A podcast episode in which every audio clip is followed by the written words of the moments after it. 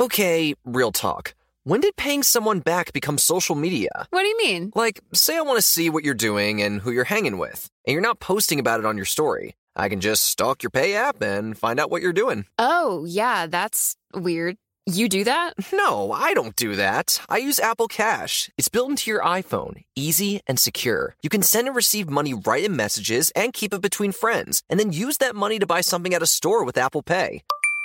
Did you just pay me a dollar on Apple Cash? Maybe. Shh. Services are provided by Green Dot Bank, member FDIC. Terms apply. When you drive a vehicle so reliable it's backed by a 10 year, 100,000 mile limited warranty, you stop thinking about what you can't do and start doing what you never thought possible. Visit your local Kia dealer today to see what you're capable of in a vehicle that inspires confidence around every corner. Kia, movement that inspires. Call 800 333 4KIA for details. Always drive safely. Limited inventory available. Warranties include 10 year 100,000 mile powertrain and 5 year 60,000 mile basic. Warranties are limited. See retailer for details.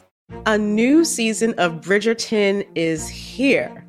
And with it, a new season of Bridgerton, the official podcast. I'm your host, Gabby Collins, and this season, we are bringing fans even deeper into the ton. Watch season three of the Shondaland series on Netflix. Then fall in love all over again by listening to Bridgerton, the official podcast, on the iHeartRadio app, Apple Podcasts, or wherever you get your podcasts. Subscribe to catch a new episode every Thursday.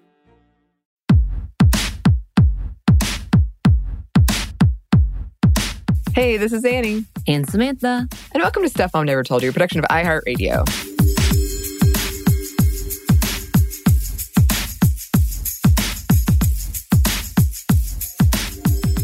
And yes, welcome for another edition of Women Around the World. Doopy doopy doopy doo. I'm just going to try new little theme songs every time, I think. What do you think, Annie? I think that that is just asking for somebody to make a, a supercut of all of the well, between uh, Christina and super producer Andrew, who uh, has moved on to bigger and better shows, I, I ha- they have a lot of blackmail. I think I'm not going to think too much about it. I'm hoping that it just got erased slowly.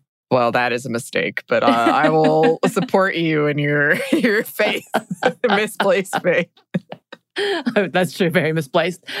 But other than that, we are still celebrating Pride Month and wanted to make sure we keep highlighting the people who are doing some amazing work when it comes to advocating for the LGBTQ plus community.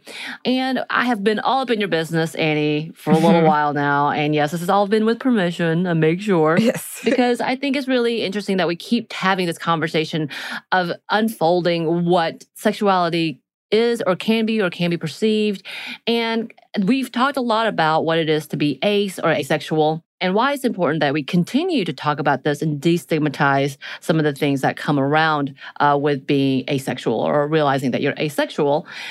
But I wanted to give you I think a fairly easy question. Yes. You said it before, but just to kind of give us a little better, when was it that you first learned about asexuality or being ace? It was uh, on this very show when I first was editing, when I was a video editor for uh, the Stuff I've Never Told You YouTube channel. Uh, so I probably was like 22. And the host and creator, Kristen, she did a a video called The ABCs of Ace, which, yes, that's what we named our episode that we did with Adoha Danzo. Uh, but her video was much more like A is for asexual, B is for biromantic, and you know, right. much more in the title. And I had never heard of it before. And at the time, it seemed impossible to me. Not that it existed, but that it was how I identified. I've been thinking about why that is lately. And I think it's just one of those things where if you grow up in sort of homogenous space where what you're seeing is a lot of heteronormative stuff in your entertainment and people around you, then it just feels like, well, that can't be me, even if I was right. pretty like, I think I'm bisexual.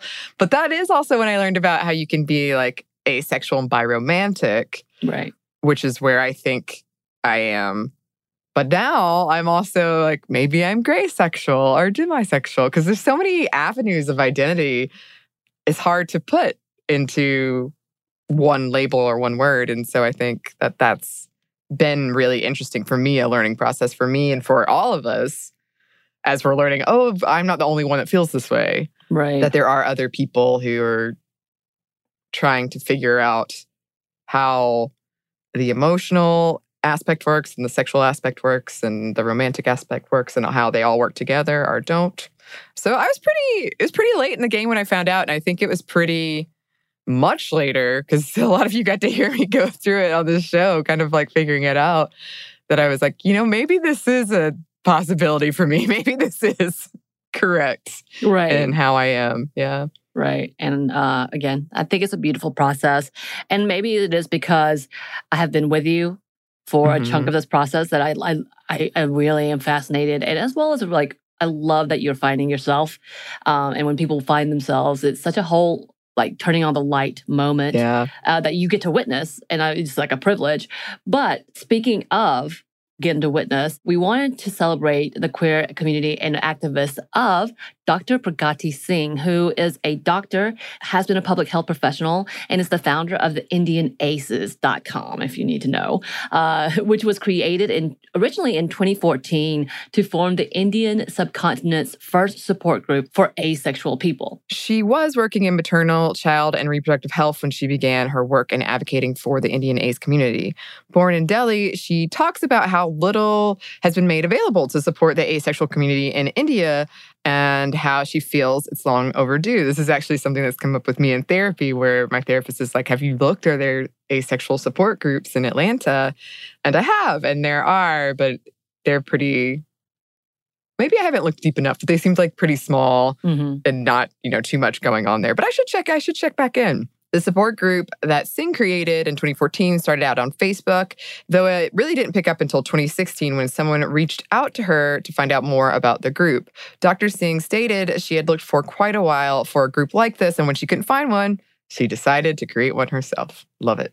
We love these stories. Yes. And as in fact, she talks about the fact that she sees herself as gray sexual. And I actually had to ask about that because I'm like, oh my goodness, this is a new term. Let me let me look this up because I found that fascinating. I was like, oh, okay.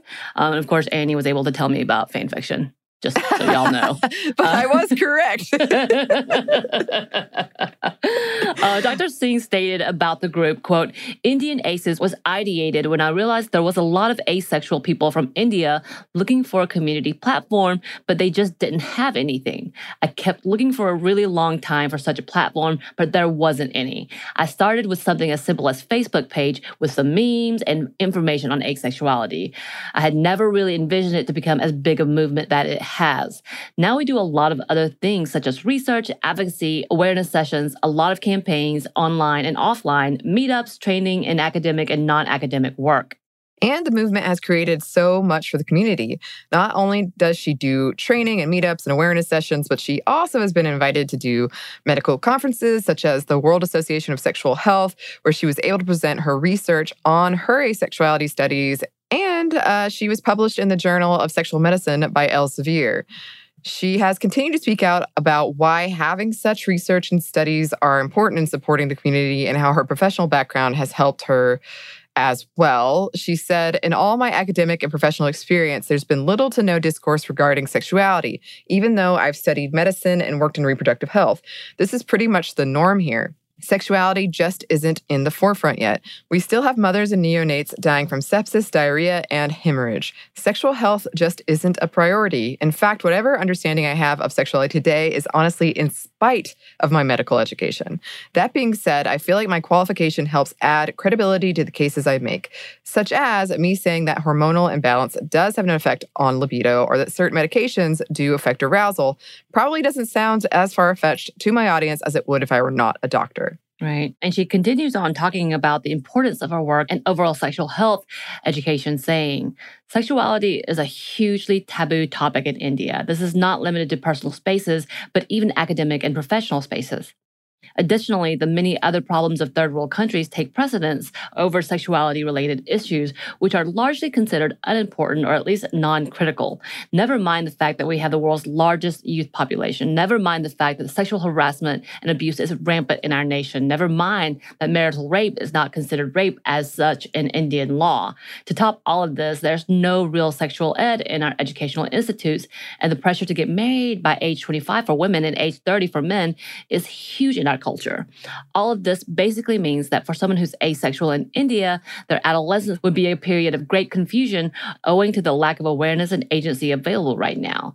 Their youth may probably be marred with unhealthy, broken relationships with multiple failed attempts at having a quote normal youth experience. And she even tried different things to help asexuals in Indian communities, including a matchmaking app, though no longer operational. It was originally intended to help match people all over the world with a fairly elaborate form process. However, because of the overwhelming response, she was not able to handle it and has since shut it down. But she did talk about the overall fact that such apps are something that should be looked into and maybe will they will look at later again. Um, and interestingly, I know we talked about that in our asexual episode because that is a plot point on Bojack Horseman, where Yeah. Todd is asexual and he tries to create the app. Yeah. Yeah.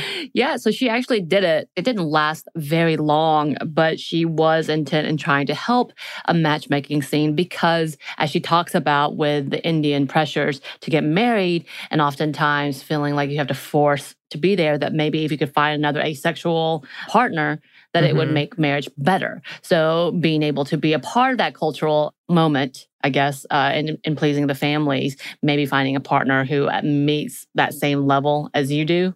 So she was talking about trying to creating all of this. Um, apparently, she tried to do it offline as well. I'm not really sure what that means or what that looks like, but yeah, she had it going internationally. So she was trying real hard to get it all out there, including Egypt, Spain, Canada, and she had like 200 more responses than she thought she was going to have, like 200 percent more. And she was Mhm. like, "Okay, never mind." I can't do all this. I, I couldn't imagine being a medical professional Yeah. and trying to do all of that. Right. So, you know, kudos for trying, but it does sound like there's a need. People want that to happen. People want to see that happening, and maybe someone can. But it shouldn't be a surprise that she has been awarded many accolades and deservedly so. And some of those include uh, being on the BBC 100 Women Award in 2019, which we've talked about a few times. That's how we found several of our people to talk about. Uh, she was on the Young Achiever Award in 2018 from the Delhi government. She was awarded the Orange Flower Award in 2017 by the Women's Web. She was awarded the Best Oral Paper Presentation in 2017 uh, and with the Nobel laureate as well. So, very amazing things. And obviously, she continues to do a lot of amazing work for those around her community. Yeah, and if you want to go check her out, she has her own website, Dr. Pragati Singh, as well as her other site, indianaces.com. And if, if you're actually in India, I don't know if anybody listens from India, and if you do, shout us out. Would love to hear from you. Yeah. You can check it out and uh, you can get involved there as well within that growing community. So, really amazing work. Love seeing things like this. And I love just how everything kind of comes together. You're like, look at this big community. It's so big. And they're international. It's just full of love. Just like us. yes, yes, it's lovely to see. And as always, listeners, we do love hearing from you. If you have any people you would like us to talk about in this segment or any segment, you can email us. Our email is stuffmediamomstuff at iheartmedia.com. You can find us on Instagram at Mom Never Told You or on Twitter at Mom Stuff Podcast. Thanks as always to our super producer, Christina. Thank you. And thanks to you for listening. Stuff Never Told You is production of iHeartRadio. For more podcasts from iHeartRadio, visit the iHeartRadio app, Apple Podcasts, or wherever you listen to your favorite shows.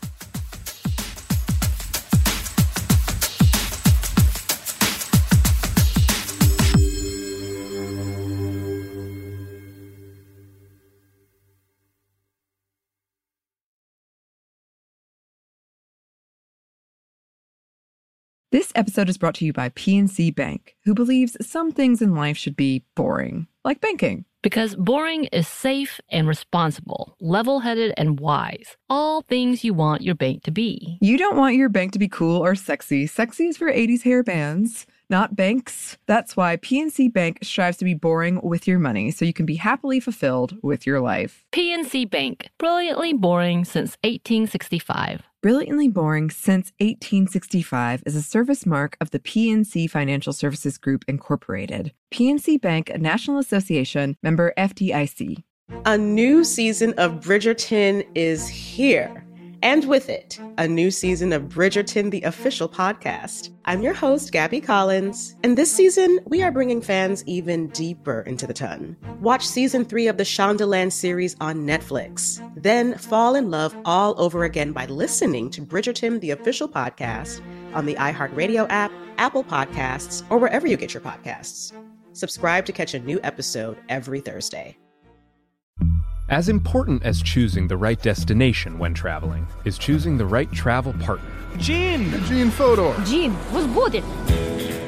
But be careful, because the worst trips result when two partners have two different agendas.